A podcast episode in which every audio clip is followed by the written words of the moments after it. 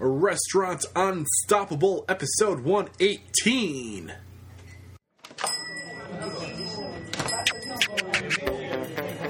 Are you ready for it factors, success stories, failures, and bombs of restaurant industry knowledge?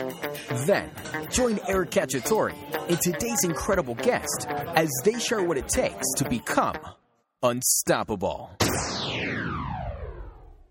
We all know to increase your odds of success, you need to increase your knowledge. With audible.com, it's never been easier. Go to audibletrial.com slash unstoppable to get your free 30 day trial today and become unstoppable. With excitement, allow me to introduce to you today's guest, Chef Ned Elliott. Chef, are you feeling unstoppable today? Yeah, I guess I guess you could say that. You know, we're a little uh, little under the weather here in in Austin, just um, Oh with man. Well, I'm my daughter, and then also this the fact is that it's been raining and Oh. gray, cold for like maybe eight ten days straight now, which is you know sort of a Well- drag down here when it's mainly hot and sunny. It just makes me appreciate you that much more for taking the time to come on the show and to share your story and advice. I cannot wait to dive into it. Uh, so let me just give a quick thanks. introduction. Yeah, and I'll, I'll give a quick introduction, and we'll pass it over to you. And uh, first, uh, I guess Chef Ned Elliott grew up gardening in a home where food played an integral role in daily life. Eager to further his career outside of his schooling at the Culinary Institute of America at Hyde Park, Ned left the CIA to begin staging at various restaurants in New York City. With his craft fine tuned and reputation built, Ned serves as the chef proprietor of Foreign and Domestic in Austin, Texas. Uh, Foreign and Domestic has been featured in Zagat, Eater, Food and Wine magazine, Diners, Drive Ins, and Dives, and most recently, the Austin Chronicle listed Foreign and Domestic as Austin's top 100 restaurants. And uh, on top of all this, uh, Ned, you're also the founder of Indie Chef Week, and I can't wait to learn more about what you're doing with that. But I mean, you're a busy dude. so um, I guess uh, I'm looking forward to getting to know you. But before we dive into the mind of Chef Ned Elliott, let me get a success quote from you to kind of get that motivational, inspirational ball rolling. What do you have for us, Chef?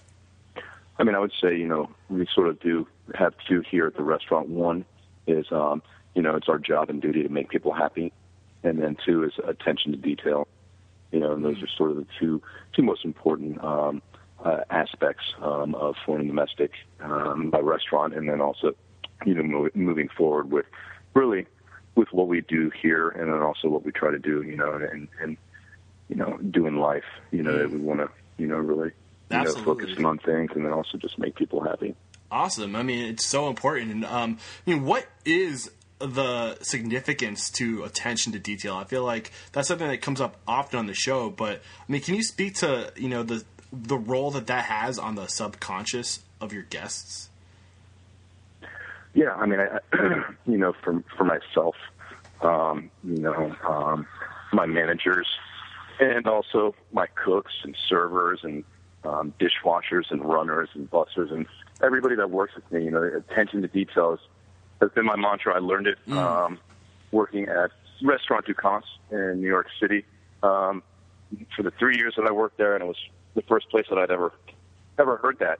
You know, and, and for us, it means you know that you know, you can have like, you know, a small, I remember Ducasse um, himself coming in the kitchen, you know, and he would run his finger underneath the rim of a plate, you know, and a plate would go to the pass and, you know, looks great. And all of a sudden he would run his finger on it and be like, wait a second, this place has, you know, just a slight bit of, you know, grime, dirt, whatever it is that was unsightly and just didn't feel right, you know, and you're like, oh, that makes perfect sense because when I go out to eat, you know, um, and especially back in those days, you know, I would take a look and like try to take everything in. And when you're, you know, going to a restaurant of that level, you know, it's not just about, hey, I want, you know, I'm getting a burger and fries and trying to put something in my belly. You know, it's it's an experience, mm-hmm. and you know, we try to create an experience at foreign and Absolutely. domestic. You know, that's one of the things that I've always kept is, you know, attention to detail. Awesome. I love it. It's just the little things that add up over time, that compounding effect. It's so important. So, I need to ask you, when did you know that this was going to be your career? Most people get into this industry as a job, but at some point they know that it's no longer going to be a job and they're going to go in all in as a career. And did you is there a point that you can think of where that happened for you? I think it was somewhere between um, my senior year of high school and my freshman year of college. Mm-hmm. Um, I'd done some cooking in high school. Um, started in January of uh, 1991. Uh, went to college in fall of '94, and I don't know. There was something, and I was just like, you know what? I'm so sick and tired of like studying. You know, it just wasn't for me anymore. Yeah. You know, and so I was just like, I played sports my entire life. Wanted to to go and, and and play sports further, and just was like, well, you know what? If I can't study, you know, you can't play.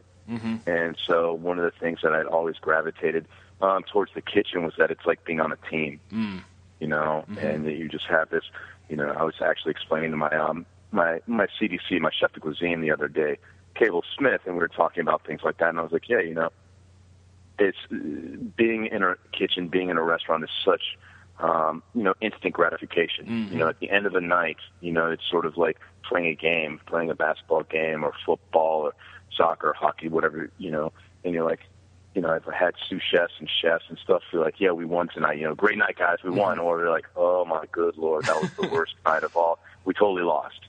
You know, and, and that always stuck with me, and it's always felt not necessarily us against them, but there are times when it's like, okay, we all have to band together, you know, on the line, and it is us against them in the sense of, okay, we have, you know, 20 tickets hanging, and we have 45 people that want to get fed, and they want to get fed now, and so, you know, you almost use that like sort of chip on the sho- chip on your shoulder. Um, sort of attitude of like, okay, I have to do this. I'm going to make this the best thing that they ate, and I'm going to get it out as quick as I possibly can. You know, and it's going to be look the best, taste the best, season the best, everything the best, and they're not going to be able to dictate to me that I'm slammed in, in the weeds. Awesome, man. And So I think that's yeah, just having that, and I was like, you know, just the, the kitchens that I worked in, you're just like, whoa, just Yeah. the rush, the energy during service, like this is awesome. Well, I can definitely pick up on your energy. You definitely have it there, and I mean, I I want to know more about what you got going on currently with foreign domestic, and also, I mean, what you're trying to to accomplish with this incredible community you're building around Indie Chef Week. What's that all about, too? Yeah, Indie Chefs Week came about. Um, uh, the first one we we did was uh, January of 2013. We've now done it three times here in Austin, and then we've also done it once in Costa Mesa, California, in Orange County. And it came about sort of as, you know, an outlet that I thought would be a, an amazing outlet, sort of born out of looking at magazines, periodicals, mm-hmm. sort of the top whatever lists, and also looking at the food and the wine festivals that go around the country each year and mm-hmm. saying, you know what, there has to be more than just these 60, 70, 40, 50, whatever the number is, chefs that constantly are doing the same, you know, the same festivals, the same lists in the same magazines, the same mm-hmm. periodicals, you know, from city to city, region to region, nationally. And so when I opened Foreign Domestic in 2010, one of the sort of advents, or one of the things that I was sort of, you know, brought to my attention was social media. Mm-hmm. I went on Facebook because I thought it would be a good way to stay in contact when I moved here to Austin in 2009, just to, you know, be in contact with friends that I had. I was in New York for 10 years, in Montana for four years, in Portland, Oregon for two years, and was like, oh, well, there are people, you know, spread all over the place that I'm really good friends with, and then that they have moved as well. And one of the big things was Twitter that came about. Opening a restaurant, getting some notoriety, getting, you know, doing doing what we do and actually, you know, people really digging it, which is always great and people, you know, putting us on best of lists or nominating us for best new chef or whatever it is, you know, from different magazines and things like that and stuff and all of a sudden get follows from different restaurants and I think the first person that really stood out to me that I was like, wow, was uh, Ben Sukle and he's now has his own uh, place with his wife um, called Birch in Providence. Um, but before that, I forget the restaurant's name. He was at a pretty large restaurant in Providence, and I was like, "Wow, man! Like, I've never heard of this guy. I've never heard of this restaurant." And like, just looking at the food on their Twitter feed and then subsequent Instagram, you're like, "How are they not just, you know, everywhere? Yeah. This just looks amazing." Yeah. And then, you know, lo and behold, you realize that a lot of it has to do with PR. Mm-hmm. And uh, through my career, I've been, you know, um, been really, really um, blessed with the help of friends and family and and people really pulling for me and people really you know when it, when it's when the chips are down and stuff and when you're like wow I can't work another Yeah. 95 hour week Ducasse, you know, talking to my folks and they're being like, hey, look, yeah, you can, you know, this is great. What you're doing is amazing. Like, you love doing this and the money will come at some point and you'll be able to, you know, have a family and, you know, and all of that stuff. And, you know, I was like, you know what? I want to be able to give back to and give back to my community that supported me of, of chefs and cooks. And so, yeah, Great, so we started out in 2013 and had, um, say 20 um, chefs participate, and then this year we had 30 And I love it. I really do love it, and I really love how it just it's about the bigger picture. And I feel like so many restaurants they fail because they have these walls up and they just don't let people in, and they think it, they have to be so secretive. But when you break down those walls and you collaborate and you talk and you you uh, not just promote yourself but promote other you know craftsmen and uh, really just you know uh, like I said, just break down those walls and uh, let people see how passionate you are about your craft and about your community. It's just really incredible things can happen. And I think we'll learn more about it as we dive into this interview. But uh, one of the things I've learned, Jeff, from interviewing so many incredible people is that there's no such thing as an incredible restaurant. There's only incredible people in restaurants. And I want to find out what makes you, Chef Ned Elliott, uh, awesome. Like, what is your it factor? What what you know characteristics do you think most contribute to your success? I mean, I, you know, that, that's a hard one. You know, I think that you know, for chefs, you know, we're we're definitely you know competitive. You know, I think that that's one of the things that's sort of instilled in chefs, or you know, you either have it or you don't. Mm-hmm. And also, on the flip side of that, I think it's it's also hard. You know, they're very self-effacing. You know, and you know, um, I have no problem being like, yeah, this sucks or that sucks to my own food. Um, I think the big thing is is sort of that you have that thing that you're always looking over your shoulder, um, whether it be um, competitive or you know um, paranoia or whatnot. is that you know it's like yeah, you know you're just like always like okay, is this good enough? Is this good enough? Okay, tonight was a slow night. Is that you know even I'll be you know Foreign in Mexico will be five years May twentieth, and even so you know we'll have a slow night, and I'm like okay that's it you know like tomorrow's going to be slow, and the next day, and the next day, and the next day, and that's it. Like the tides have turned. People don't like it anymore, and now we're going to, you know, go on this sort of slow, long route of, you know, going out of business. Mm-hmm. Um, and I think that that sort of plays in it too. Is that we always have to keep fresh, keep new, but at the same time too, is like not following the trends. Mm-hmm. You know, that's a big thing for us. Is not following the trends. You know, that we not necessarily need to be trendsetters. We just need to do what we do. You know, and just for me, it's just cooking great food. You know, um, I told my uh, my pastry chef the other day. She's pretty young, and I said, "Look, like we can't call your uh, you know your ground um, hazelnut and sort of burnt lentils that you grind into a quote unquote soil. We don't, we're not calling it a soil. We're not that restaurant. We don't Yeah. put soils on the plate. We don't have powders. She's like, "What about sand?" And I'm like, "Yeah, no, we're not calling it that either. you know, we're just gonna call it you know a crumble or a streusel or whatever we want. You know, come up with something. You know, I was like, come up with something." You know, fun. So yeah, we don't want to have sort of the gimmicks and the those things guide us. We just want to say, okay, look, how can we make really good food? And we're always progressing and educating ourselves. Awesome, man! I love it. I mean, uh, I mean, some of the things I just picked up on, I wrote down. You know, you're competitive. You have that attention to detail. I think you said self-reflecting or self-looking in, which is kind of a cool way to put it. Um, and always paranoid, but I know I think what a lot of people would say is that paranoia is that is instead of, thinking it as being paranoid, you're always looking to improve, and you're always you know trying to make it just a little bit better because you know it's just a matter of Yeah. time before that next restaurant's going to come out with something fresh, and you just got to always be looking to be just a little bit better and to stay fresh and to not chase ch- uh, trends like you said, but to just do what you do and to do it really well. And um, I mean, Yeah. so many great it factors there. And can you just pick maybe one of these it factors and uh, bring us down to a story where one of these it factors really just shone through and to help you get to that next level in your career? Can you think of a moment? I would say, you know, one of the one of the it factors. I mean, is really one of the things that I, I, I instill in my cooks is that you know it, it's got to come from within, and that that means everything. That showing up on time means that you're ten minutes early. You know, that's got to come with from within. Like I can tell you it once, I can tell you it twice, I can tell you a million times, but if I'm going to tell you a million times, like you're still not doing it. I don't know. One, one of the days I was at Ducasse, we were doing we do doubles on Um, it was Thursday, Friday, Saturday, and then just became Thursday, Friday. And so it was basically we had one crew. Everybody did their own prep. Everybody did their own service. And on the double days, you know, a normal day was getting there right around 10:30, 11 in the morning, and leaving right around midnight. Mm-hmm. Um, and then the double days was getting there at somewhere between 5:30 and 6. You work until about four, take off until five, come back five, set up your station, have family meal from 5:15 to 5:40, and then you go until midnight, Man. um, or actually about one o'clock. You know, and then Saturdays, you know, you get out of there about twelve thirty, one thirty, somewhere in there. You know, so it was a good, basically 14 to 16 hour day, um, six days a week, Monday through Saturday. I was in there and I was like talking to a guy who's now my, you know, has been my mentor for many years, Doug Psaltis, and he was just like, "Look, you got to, it's got to come from within you, man." I was just like, "Dude, I'm so tired. I'm so this. I'm so that." And he's like, "Well, if you want to be here, it's got to come from within you. Like nobody's going to pat you on the back and tell you, "Great job." I mean, you're expected to do a great job every day.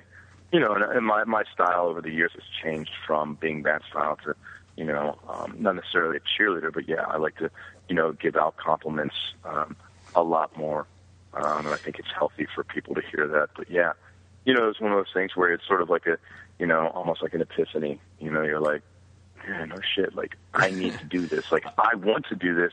So why am I holding myself back by being grouchy, tired, moving slowly? Like, Okay, I don't always interrupt a show to point something out, but I missed this during the actual interview, and I, I picked up with it just now during the editing. What Chef Elliott did there is amazing. He, like so many successful people, have the ability to turn a switch in their head and say, "Hey, I want to do this. I love doing this, and you know, I need to do this, and I have the ability to change my attitude." So if you're in that situation where Chef Ned Elliott was, where you're just down and tired, you can turn that switch and say, "Hey, I want to do this. I need to do this. This is why I exist," and hit that switch and become unstoppable. Back to the show. you know, and I always tell people, you know, and cooks and stuff, I'm like, hey, just give me eight hours. Mm-hmm. You know, there's 24 hours in a day. You give me eight hours or the 10 hour long. Some of our days are a 10 hour shift. I'm like, it's just 10 hours. You know, like you can go out, have beers, do whatever you do in your own time when you get out of here. Just give me that that window, that small window, that microcosm So of would the you, day. would you say a lot of it is just being able to have those self gratifying goals to be able to know that you know your work, your hard work is paying off. You're making somebody else happy, and to know that you can reach down deep inside yourself and have it come from within, and just. I mean, I don't know quite know where I'm going with this, but I mean, I think No, I mean, I think that yeah, it's definitely one of those things where I think that you know, especially in in restaurants where you know, as being a cook, like, um, and especially being in major markets like New York or San San, San Francisco or Los Angeles, Chicago, like, nobody's going to make a million dollars, you know, cooking, but you're going to work, you know, be worked to the bone and barely make ends meet. And so the grat, you know, the sort of the self gratification should be. Uh, you like you know like there are times in my career yeah that I would like make a terrine and then you know two days later you know it's finally set and everything and you slice it and you put it on a plate you know and you just just barely warm your palette knife and go back to you know so it gets some of the fat you know melts onto it and you're just like wow that's awesome Oh, and man, that looks love it. beautiful and I know it tastes great and you're like yeah I did that you know what I mean and that's the that's when the gratification not that you know somebody told the chef they had a great plate or the chef told you it's like that made my day. That would that like you know, would make my month at times. Awesome. You know. Chef, what I'm getting from you is that you're just a super heart heavy dude, man. Like you work for those little moments that are just self gratifying, which just keep you going. And it, it could be as little as you know, like you said, the, the cutting into a terrine or wa- seeing a pleased uh, guest walk out just saying how awesome their experience was. Those are the little things that we have to look forward to, and those heart heavy moments. And um, that's what I took away from your uh, It Factor story. Great stuff. So now, what I want you to do, Chef, is to do the same exact thing, but tell us about a time where you fell hard on your ass with a failure. Something. I mean, I, I don't know about you, but I learned from my failures, and I want to hear about a time Oh, you yeah, failed yeah. hard and just what you learned from that failure, what it was, and you know how you got past it, and what you know. I mean, I've had a Go I've had a lot of failures, you know, and that's one thing that I I tell my my cooks is, you know, I've always I've always been, you know, not that you want to fail, but I've always been um, sort of like, hey, look, you know what, I failed. Okay, how can I learn from that? Know, and I always tell my cooks like, don't be afraid to succeed. Mm-hmm. You know, that's a big thing for us at the restaurant. That's always been a big thing of all the kitchens that I've run. Is like, hey, you know, a lot of people are like, hey, don't be afraid to fail. Don't be afraid to fail. I'm like, no, no, no. Don't be afraid to fail. Of course not. Like you're going to fail. It's mm-hmm. just a fact. Like, don't be afraid to succeed. When you do something and you do it at say level five, and then tomorrow you do it at level seven. Well, hey, look, you know what? Now I know that I can get level seven out of you, so you can't go back down to level five, mm. and that scares people a lot to push themselves, awesome, you know, to those levels. Yeah, I mean, you're and giving. So, us, sorry, go ahead. Yeah, I mean, one of the big failures of, of my career, I mean, besides like my divorce, you know, is it was um, I was a chef, opening chef, and, and founder of the Nines Hotel in Portland, Oregon, and I worked for about nine months in an office on the uh, on the job, um, just coming up with, you know, okay, here's the way our catering and banquet uh, facilities are going to go. Here's the the first restaurant. Here's how room service is going to go. Here's how the second restaurant. Here's how the lounge is going to go. All these different components. You know, we were open about seven weeks, I think it was, and you know, I was in a bad headspace, and I blew up at management, and management was like, "Yeah, later." You know, we're not going to take it, and I was fired. So, what was the um, cause of this bad headspace? What put you in this bad headspace? Just working too much, you know. And at that time, that was what 2008. So I was 32, going on 33. At that time, I was still, you know, under the guise like, yeah, you know what? I do great work when I'm working 80 and 90 hour weeks. What's, you know, which is, you know, baloney. Yeah. It's like, hey, 50, maybe 55 hours a week is good. And after that, you know, you're not really getting, you know, someone's, you know, their best. And so I was just working myself, working myself to death. Um, I had a newborn um, daughter at home, uh, my daughter Billy Van. So this is and before so, the divorce. Yeah, yeah, it's before the divorce. Um, we we uh, separated in 2011 and then divorced in 2012. But um, you know, it's just like one of those things where like every little thing would set me off. Because yeah, I'm working 100 hours a week. I'm mm. getting into the restaurant and into the hotel at 7:30 in the morning. I'm leaving at 12:30 at night, and I'm doing that seven days a week mm-hmm. um, for about two months. You know, the the hotel company um, had told me like, hey, we want to do everything local, everything local, and somebody had come to me, one of the uh, one of the hires up um, out of Denver, and said, hey, look, we want to, you know, I know you're getting these awesome um, little gem lettuces from this farm on Sauvie Island, but hey, Food Services of America has this thing of bib lettuce, and they have a huge sale, and we could save a ton of money, meaning three or four hundred dollars, which isn't a ton of money to get it. And I was just like, effing no way. you know, and that was one of my big failures. You know, and then it was told to my staff that I had just left. So I had people that had come there and trusted in me to take their careers, help their careers to the next level, and they felt let down. And I was just like, wow. I mean, I've had many failures since too. You know, on a daily basis, on a personal level, but yeah, you know, it's one of those things like you you take it and you're like, okay, what could I have done differently? And now, seven years later, and I'll be 40 this year, I'm like, okay, here's, um, we're about to expand foreign and domestic and go um, open in Houston, hopefully early next year. And I'm like, yeah, you know what? I'm, it's a young man's game. I'm not, I'm not standing on the line for 80 hours a week, yeah. but how, how do you make things happen and do that, you know, without doing that? And so, yeah, I've, I've learned a lot from that and from other things as well. Awesome, man. I think it was a great example, and I, from what I've learned just from you know doing these interviews and listening to your story, um, sometimes our strengths can be our weaknesses, and it sounds like one of your strengths is just being a workhorse, man. You just putting in the hours and doing what it takes. But when you do that, that strength of just being able to put in those man hours can hurt your personal life and can get you into a place where you're just mentally not stable, um, and you have to find that semblance of a balance between life and work. And I think that that's I mean, that was maybe one of your failures is just going a little bit too hard, and um, you know. Oh yeah, definitely. And uh, definitely. we can learn so much from that, and uh, I think that was just a you know incredible story. I felt like I was right there with you. Awesome stuff, man, or you know heartfelt stuff. So uh, I feel like I know you now, Chef, and uh, we're gonna dive into the part of the interview that I've called knowledge bombs, and you're just gonna blow us away with just restaurant bombs of knowledge. You ready for this? Sure. All right. The first question I have for you: What advice do you have for funding a restaurant? You know, getting that capital to start. Um, you know, I would say, I think the, the biggest advice that I have, you know, when when somebody wants to start a restaurant or do something is, you know, I mean, there's always a joke, hey, yeah, just uh, you know, take the money and throw it in the river, and mm-hmm. you'll have a lot lot less headache and heartache. but one of the things that I always tell people is like your point of view, you know, and that's one of the things with Indie Chefs Week with Foreign and Domestic. It's like the point of view. Yeah. Make sure that you get your point of view across. Mm-hmm. You know, if you show your point of view and your passion, people will buy into it, and then mm-hmm. people will come to your restaurant. That's the main thing for me. I'm like, I could care less about you know going and eat at 90% of the restaurants. I want to go somewhere that it's you know it's it's heartfelt. You know, you can you can sense that you know somebody is back there caring, and it's totally different. You know, and totally different means it could be the exact same thing as restaurant A is serving the exact same thing as restaurant B, but restaurant A, you know, you have your point of view, you know, and you're putting yourself out there on the plate, and you know, I'm going to go and eat that. Awesome, man. I think that's so important. Great advice, you know, to have that clarity with your point of view and to make sure that passion is evident. And uh, I think, you know, p- when looking for investors too, if they get, they'll pick up on that passion and uh, they're they'll be ten times more likely to invest in somebody who just has that passion, has that clarity, knows what they want to do.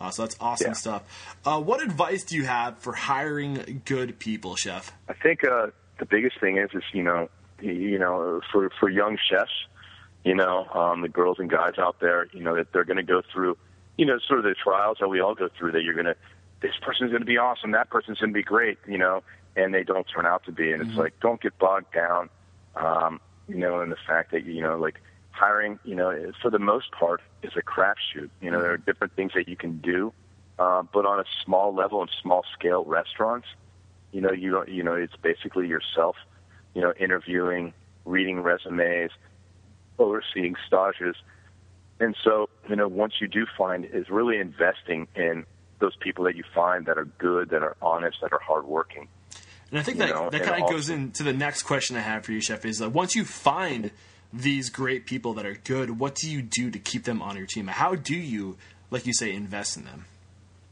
Yeah, and you know that's been that's been difficult for myself. You know, just from the standpoint that I have a small, um, thirteen hundred square foot, forty two seat restaurant, and you're like, hey, how you know, um, we'll be five years old. I have a CDC that's been with me for now. Will be two years in August, Oh wow. and you know, it's like, you know, he came on as a cook, um, and basically I met his old chef. He was working at Empire State South, and uh, as a cook, Cable was um, for Ryan Smith in in Atlanta and I met Ryan in New York like three years ago, and Ryan was like, "Oh, hey, one of my cooks I think is moving out to uh, Austin." I was like, "Sweet, we actually need a cook," and this was in December of 2012. And he's like, "Oh, he's not coming out for a couple months." Well, that couple months turned into. And I got an email, um, like June of 2013, and I'm like, "Well, actually, yeah, we're still hiring. You know, we're trying to fill that void." And the big thing is, you know, is like, then like, okay, you know what? We have to expand. One, we have to expand just from a standpoint of I won't be able to retire just being the chef and, and owner of this small restaurant. You know, I'm successful. Um, you know, and it's hard to you know tell yourself that. But then two is also I want to be able to like see him progress and see how we can you know sort of you know use the best of his abilities. You know, and so right now we're coming up with a spring menu, and he's having a lot of control with that. You know, like you know, and that's one of the ways. It's like, hey, you know, this and that and that and this, you know, and do that, and then um, I have another cook, Krista, um, and she's been with me for about 15 months now, and yeah, she's like, hey, look, why don't you um, come up with a soup and something vegetable based that's going to be cold, chilled, salad, whatever you want to call it, um, apps. And she's like, really? I'm like, yeah, yeah. You know, we're going to have to, you know, taste it and go through it. But yeah, you come up with it, you make something, I'll give you, you know, here's 50 bucks or 100 bucks to go to the store and get little, you know, the vegetables and different things that you want to do for the soup and the, you know, your plate. And you come up with the stuff, we'll taste it through, and then it'll be on the menu, I love it, you know, and I'm writing down notes that- right now. It's all good stuff, man. and that's the way right now, you know, that I'm, I'm able to, to hold on to, you know, talented and energetic and great people. I mean, what I wrote down, Chef, was uh, playing to their strengths and uh, making them feel like they can, you know, express their creativity. And I think those feed into the the human higher needs of just uh, self actualization. And when you, I mean, we all know we don't make a shit ton of money in this industry, but when you can feed those other needs, uh, those you know higher needs, uh, you're more than likely to, to stick around with the place if you're feeling like you're just able to express yourself, if your your strengths are being noticed and expressed, and all that stuff is super valuable. Great stuff. Thank you for sharing it with us. Yeah, and I think it, it's totally different from when when I was coming up. You know, it was like, Yeah. yeah, you're not gonna, you know, I'm like even ask, you know, why. you know, it's like a big no, no. It's like, what do you mean why? Like that's how we do it. Do it. And What I is the what like, is yeah, the significance of, of your your employees knowing why? Just really quickly, uh, you know, ex- explain. you know, for me, it's all about, you know, it's all about education. Mm-hmm. You know, and I want you know everybody to be, you know, I learned a long time ago from Ducasse and from Doug Psaltis is, you know what, look, you're never going to be as good as you are of your weakest cook. You know, that's as good as you're going to get. You know, so if your weakest cook is better than you, you're going to be awesome. Mm. You know, and that's that's what I try to tell. You know, and that's what I try to train my staff to be like. I would love to come in one day and be like, I can't cook like you guys.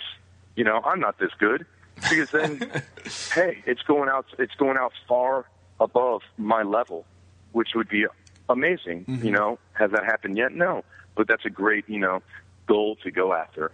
Awesome, um, great advice. And the next question I have for you, Chef. I mean, what's one book? I mean, I, I've noticed that to be successful, you really have to invest in constantly learning and investing in your own knowledge. So, can you share with us your favorite restaurant industry book, or maybe it's just a, a personal growth book or a, a book for, uh, I don't know, uh, accounting or anything, a good resource that you just. I mean, one one book that I really love and I I've read several times is um, Setting the Table um, by Danny Meyer. Yes. And I think that, you know, especially for back of the house, it's a great, you know, for, for kitchen staff, it's a great book because it, it really, you know, one of the things that gets lost for, for us cooks, and especially when you're coming up, is that the guest's true experience, you know, and it's not just about the food. Mm-hmm. You know, it's about everything, you know, mm-hmm. everything working together, about the coffee service, about the bread service, about, you know, the chair, the chairs, the ambiance, how loud the music is, the setting, all these different factors, and then you, and that's all the factors that you can sort of control. Um, you know, the service, the people who are serving, you know, just yeah, uniforms play into that, and then all of a sudden, you put all that together and you try to do it, and then you have to take in sort of that that unknown every night, which is the guests themselves. Yeah. You know, and I, I worked in a Danny Meyer restaurant in Tabla for two years um, at the start of my career in um, 99 to 2000. It was like, yeah, you know, it was an eye opener then. And it's a great thing. I just gave my general manager the book and said, hey, look, you know, we need to read this again and, you know, go through it and take some notes and tell me what you think, you know, and he's just, just dove in, you know, head first. It's just like, this is amazing. And I'm like, yeah, man, it's just a, just such a great book and almost like a reference tool. Yeah, it really know? is an, an awesome book, and uh, I don't know if you noticed, but they have it in audio version too. And I am always telling people about the audio version. The audio version is awesome. Oh, really? Yeah, I mean it's something you can do. You Oh can man, be, I love books on tape. Yeah, I mean you That's can be awesome. you can be in your kitchen doing prep work, and you can just hit play and make everybody listen to that at once. And Yeah. uh, it's a great book. And uh, if you guys want uh, the the links to that book will be in the show notes. Just go to restaurantunstoppable.com slash Ned Oh, cool. Elliott, and you'll find all the links right there. And uh, yeah, definitely Danny Meyer setting the table is uh, a landslide uh, most referenced book on the show. Uh, great book. So, all right, the next question I have for you, Chef, you're doing great, man. Uh, what is your best marketing advice? And I mean, I would like to just point out that you've had some incredible advice with social media and the impact of social media if used to network. And if you can Mm-hmm. Yeah. go down that road, I think you'd make me a pretty happy guy. What do you? What, what advice do you have for us? for marketing, you know, I mean, I think really it's just being able to come up with, you know, like I was saying earlier, it's like your point of view. Like the one thing to do is to almost brand yourself. You know, uh, if if you're a chef or if you're a restaurant owner, if you're a front of the house person that owns a restaurant, you know, because there are all different restaurants out there. Some are owned by, you know, the person that's feeding you every night. Some are, the, you know, the person that's, you know, making your your drinks. You know, whatever it is. You know, it's sort of you need to make it yourself, you know, and that's sort of what I've made foreign and domestic. Foreign and domestic is me, you know, via my like my Twitter account for the restaurant, you know, and I've I've been able to use that to, um, you know, meet tons and tons of great chefs. But people like you know know you know me outside of outside of Austin, it's like, oh, okay, you're foreign and domestic. Well, not really that. but That's your restaurant. And I think it's a great thing to do is to brand yourself, you know, in your restaurant as one Um, I love it. you know, because it is sort of it's your home. You know, Yeah. it is you. You know, and it, it's been a life's work for me to open my restaurant. Um, you know, and hopefully there are a few others. You know, and other concepts and, and things of other just sort of cooking styles that I like to do. Mm-hmm. But yeah, it's like you know what, like this is the the way to do it, and I think that that, and also too, it's just you have to come across, you have to be honest and humble to Mm-hmm. be yourself. You know, I love it. You know, I mean, you're giving us such great advice, and I feel like uh, the one of the reasons why I love that answer um, is because I mean, you can. You, Every no matter what business you're in, you need a unique selling proposition. That's the one thing that separates you from everybody else. What makes my restaurant different than anybody else? And you are the like you are the only version of you. And if you just be the best you can be at being yourself, um, that you can't get any more unique than that. And you just do what you love to do and do it great. Um, you're gonna, you know, you're going to stand out. Um, especially if you just follow your passion and you know you do what you do. Uh, like you say, your I think you call it your what do you your um, your POV or uh, yeah, your point of view. yeah, your point of view. Yeah, man, uh, it's great Yeah. stuff. And um, I also just want to point out too. I mean, you're so active with social media. Uh, I don't think you would have ever had this chef de cuisine, you know, in your corner if you didn't get out there and you didn't connect with people because you didn't know about this until you, uh, c- you know, connected with Ryan Smith. And I don't know if you guys connected through social media, or if it was working together or what. But Yeah, um, that's basically yeah. We um, connected. I saw that you know we both follow each other on Twitter and saw him. It was like, oh hey, you're going to New York, or you'll be in New York tomorrow. I'll Yeah. be up there. I was like, hey dude, let's get uh, dinner. And he's like, oh, I'm going to day. and I'm like, sweet. I was actually going to Aldea too, and he's like, oh, I'll call him and put us at the same table. Yeah, Yeah. man. Yeah. And it really, like in this industry, marketing is all about how you engage and how you stay relevant with your community, whether it's your immediate community or just the larger community of restaurants together. And there's just so many opportunities you can come across just by putting yourself out there and engaging. And I think uh, that's just a really valuable lesson we can all take away. Yeah. Awesome stuff. Um, so the the next question I have for you, Chef, is on the topic of technology, and um, we're kind of talking about it right now with social media and how to leverage that technology. But how important, in your opinion, are new technologies, and what are some of the services or products that you're using and seeing a return on investment? And I mean, can you share any of these services with our community with this you know I mean, collaboration? You know, I mean, I think one, you know, just like the social media, the technology in there is great.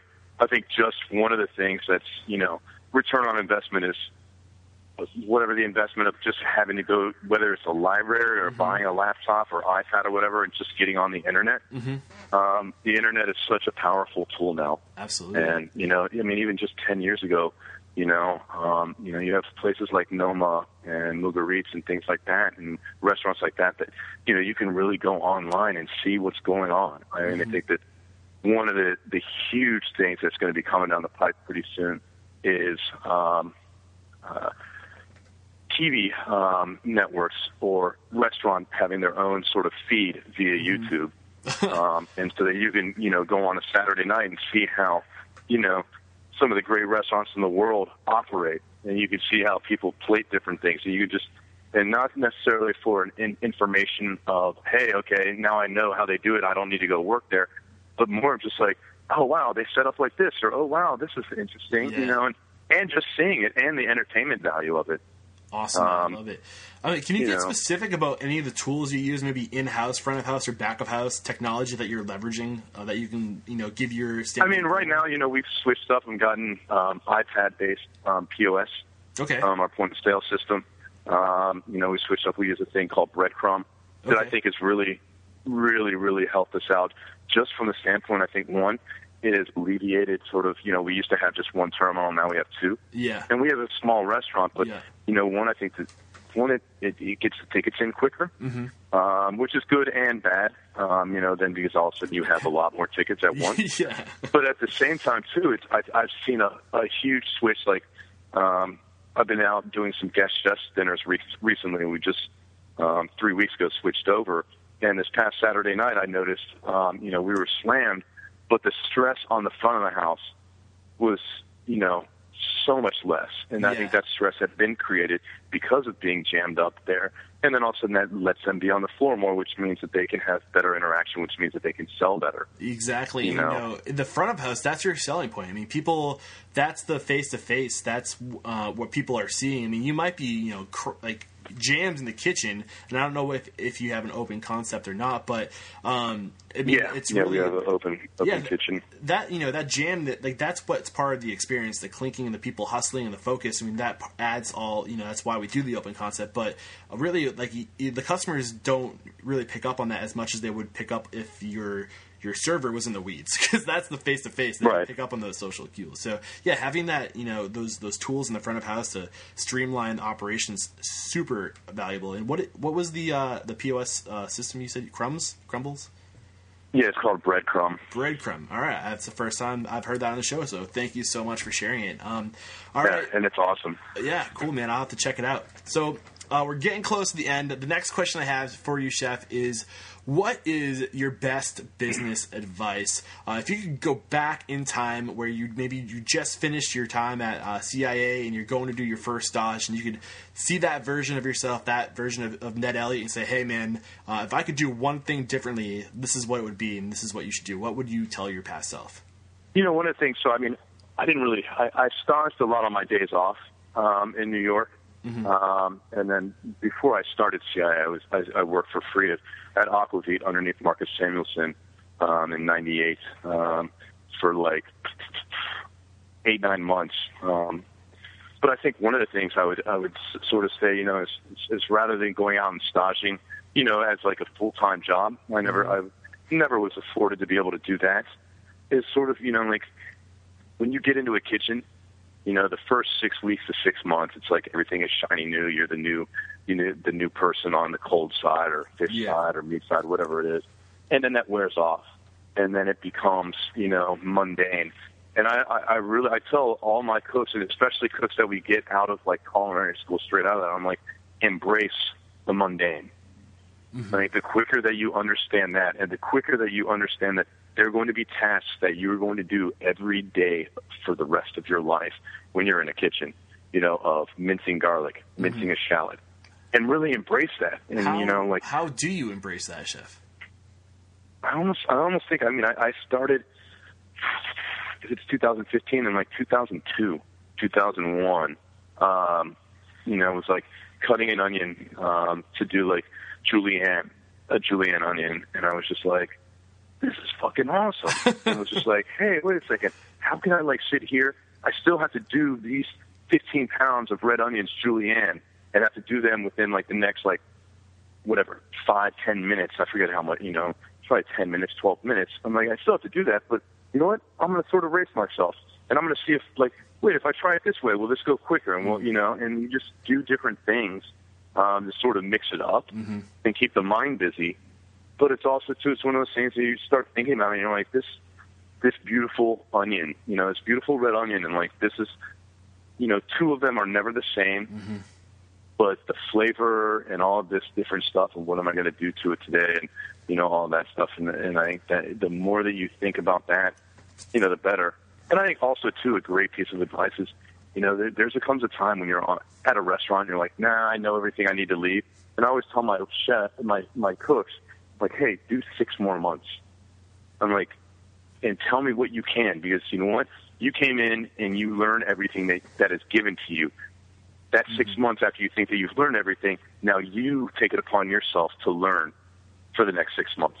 I love it, Chef. I And mean, when you do that, it's like, holy shit, I just learned so much because I forced myself to learn. And when you do that, everything is gravy. Man, it's awesome, and I just, I mean, so many like little things. Just, I think when you do that, when you force yourself to love those slow moments, uh, like cutting an onion, but I mean, when you force yourself to see how you can do it better, uh, you really pay attention to the detail. And uh, it's when you pay attention to the detail and you and you challenge yourself that you begin to improve. Like you know, like you said, to see how you can do it better, to really appreciate the little things that make this industry, you know, so awesome. Why we love doing what we do, and awesome, Yeah. awesome advice. And the the last question I have for you is, what is one question you think should have been added to this interview that would have added more value? Huh. I mean, I think it's great. You know, you don't have like the, the normal, like, hey, so what got you into cooking? You know, it's more of like, hey, when did you see that you were actually going to do this for a career? Um, Thank you. I don't know. I mean, I, I guess maybe a little bit more on what what actually foreign and domestic is. But then again, that's such like I have no idea. I have a restaurant that'll be open for It's five you. years in a couple of months, and I'm like, I have no idea what my restaurant is, which isn't a good thing business wise. But it's like, I just want to serve good, tasty food. Mm. You know, so I think, you know, I, I think the the questions were right on, man. Awesome, man. Thank you very much. And uh, we're going to wrap it up now. We wrap it up by having you uh, call somebody out. Who's one restaurant professional? And I know you have a deep network. So, who's one indie restaurant professional, front of house or back of house, who you just admire and think would make a great mentor to the show? Uh, Doug Psaltis. I think Doug Psaltis of RPM Italian in Chicago and also RPM Steak. Just amazing. An amazing guy, amazing cook, and an amazing friend. Doug Psaltis uh, of RPM, man, look out! I'm coming after you. We're gonna try to get you on the show. And chef, now um, I'm gonna give you an opportunity to give yourself in your restaurant a final pitch. If there's anyone out there listening and they think that you know they would like to come work for you, or they're in the Texas area, or they're anywhere, but they just really resonated with your advice, uh, leave us your contact information, an email, or the best way to connect to get a future job. Yeah, you know, it's Ned Elliott, and uh, my restaurant is foreign and domestic. We're located here at 306 East 53rd Street in Austin, Texas. And my um, best way to get get in contact with me, whether you want to come eat or come stage, looking for a job, front of the house, back of the house, whatever it may be, is info at fndaustin.com. That's the letters fndaustin.com. Awesome. And how can we find out more about Indie Chef Week? Yeah, if you go to indiechefsweek.com, um, you can find out everything. And uh, hopefully later this summer, we'll be doing it um, in Toronto, a four day run up there. And then we'll be back um, down south, where it'll be Austin or Miami, Florida in January. Awesome, man. Um, I, I really love what you guys are doing with that, and uh, anything Thanks I so can much. do, no problem. Man. Anything I can do to help spread the word, you just let me know. And uh, I mean, it's just great stuff. So thank you so much. I mean, there's no questioning, Chef, that you are unstoppable. Uh, if you guys want to check out the show notes, just head over to www.restaurantunstoppable.com slash Ned Elliott. We'll have the links to the references that he had and to uh, his contact information all right there. Thank you so much, Chef. Thank you. All right. Thank you all for joining us today here at Restaurant Unstoppable. If you guys found value in today's episode and you want more episodes just like this, you can help me out simply by shooting me an email at eric at restaurantunstoppable.com and tell me who you think would make a great guest on the show. I will do everything humanly possible to get them here to share their stories and their advice with us, or just simply tell me what you think the show's missing, what can make it better, and I will listen to your advice and I will do what I can to make this show the best it can possibly be. Lastly, keep those five star reviews on iTunes and Stitcher Radio coming. They're helping so much. Thank you so much if you guys have left reviews. Uh, you have no idea uh, how far that goes. All right, guys, until next time, peace out.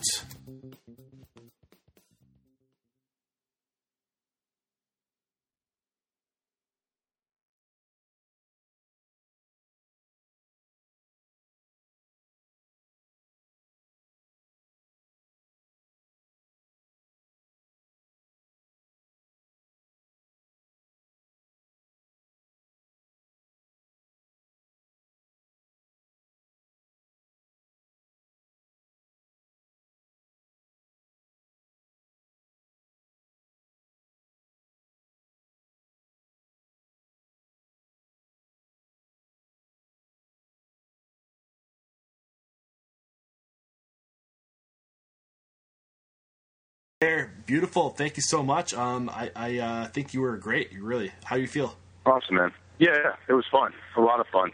Good. I'm happy. Uh, I'm happy to hear that. And you know, I'm very happy that you did the show and you're feeling under the weather. I really do appreciate you taking the time. And um, No, no, thank you, man. Thanks so much for reaching out and thanks for uh, having me. yeah, do you know? You know how I found out about you, right? Uh, What, Maddie? yeah, yeah, man. He's an awesome guy. He was. Uh, he and his uh, general manager Alexis were both on the show. They're great people. And Oh, cool.